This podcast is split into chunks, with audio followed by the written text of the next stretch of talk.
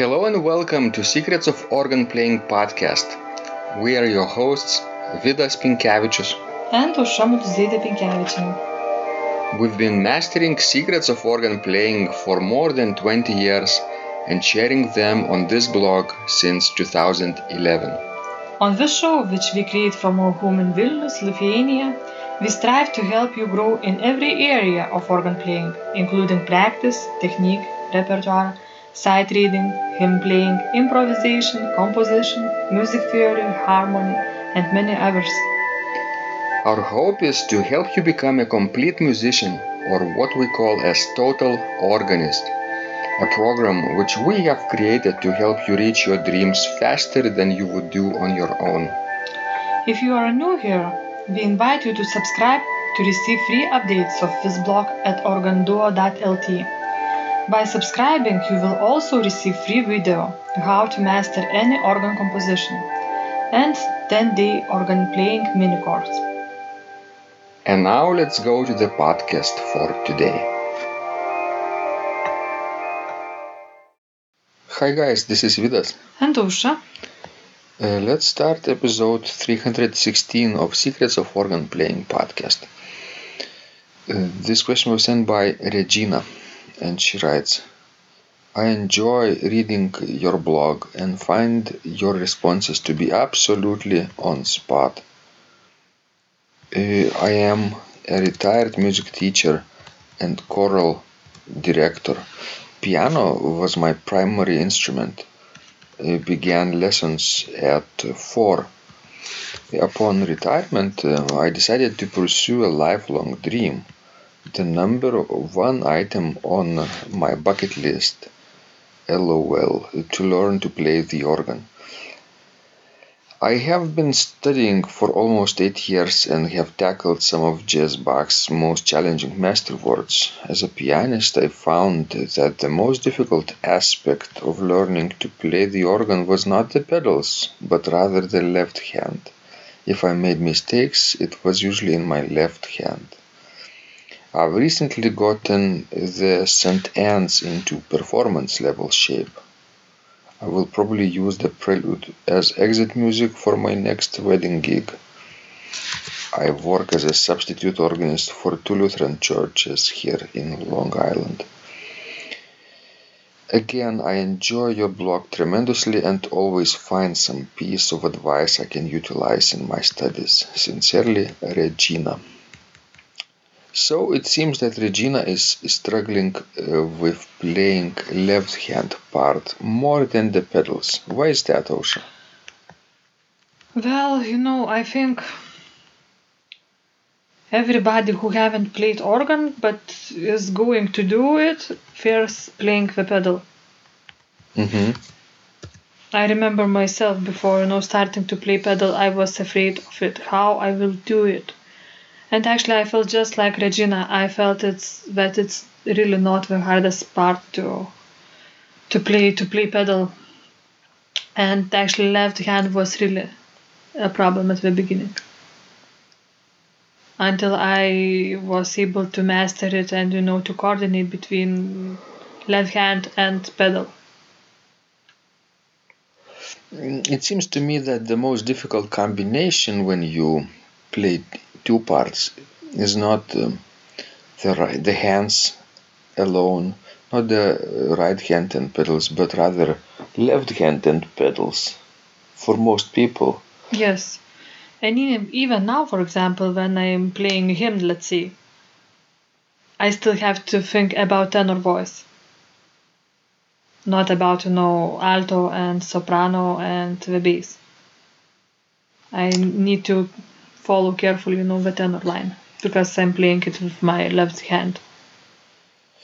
and I've heard that people who are playing hymns and starting to play them with pedals, um, they easily omit the tenor line and play the right hand and pedals more often, and only later are brave enough to add the left hand part.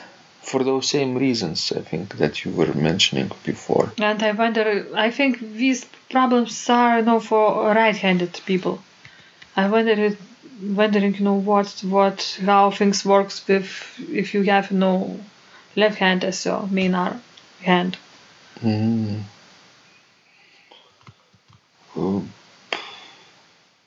If you are left-handed, Yes. Maybe then you know the hard thing is to play the right hand. um, I think then it becomes sort of easy enough to play both of them because because the melody is usually in the right hand part in most pieces. Uh, so that's why this right hand is rather well developed for many people. And if you are naturally left-handed, then left hand is easy for you too. So it it compensates.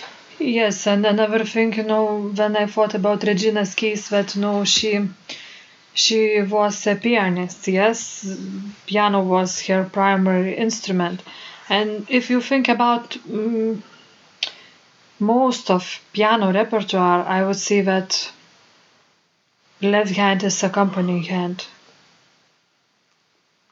But in organ in organ music, especially if you are talking about J.S. Bach music, we have you know polyphonic music where you know both hands are equally important and both hands are equally you know complex and difficult. So that might be a problem too. Why you know it's harder for her to play with left hand. Uh, I find myself too struggling with left hand part in advanced modern music. Uh, the one which I'm practicing right now for uh, Teisutis Makačinas organ music recital. Mm, Yes, pedal part could be difficult, but if I'm playing it alone, it's okay. Right hand is okay.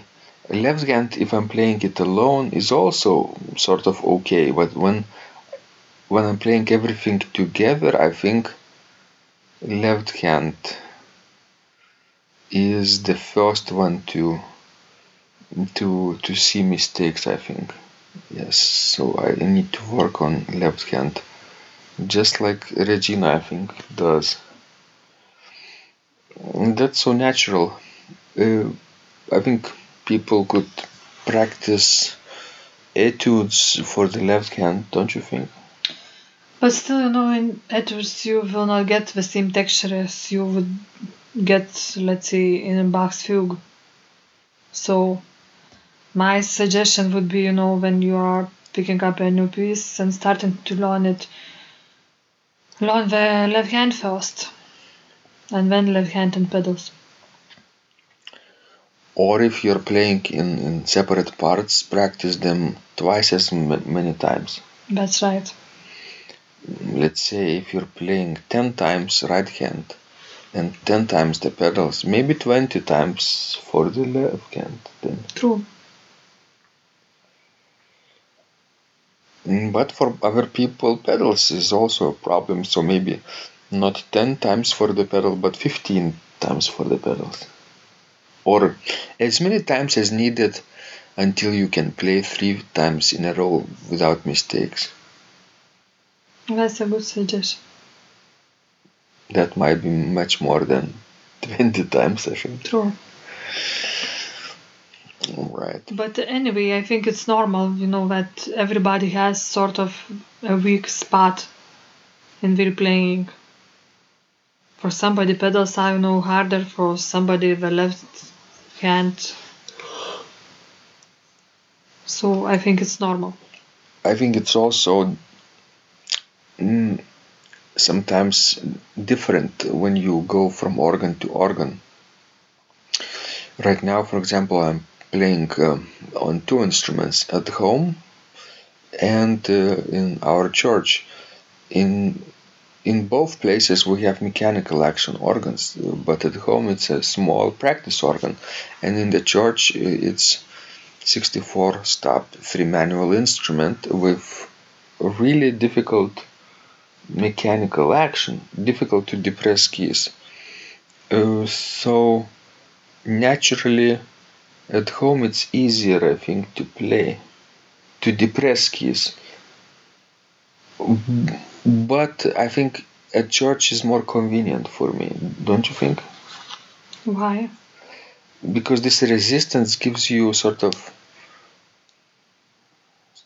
uh, foundation. Uh, you're sort of grounded in, in, in, in, in those keys when the keys are resisting. But you know, with years I find it harder, harder and harder to play in our church. I don't know, maybe I'm just getting weaker with age. But you know, some sometimes I you know even you know saying all kind of bad words in my mind. You're cursing. That's right. What, And- what kind of curses? I'm oh, this is the last time that I'm performing on this organ. I won't do it anymore.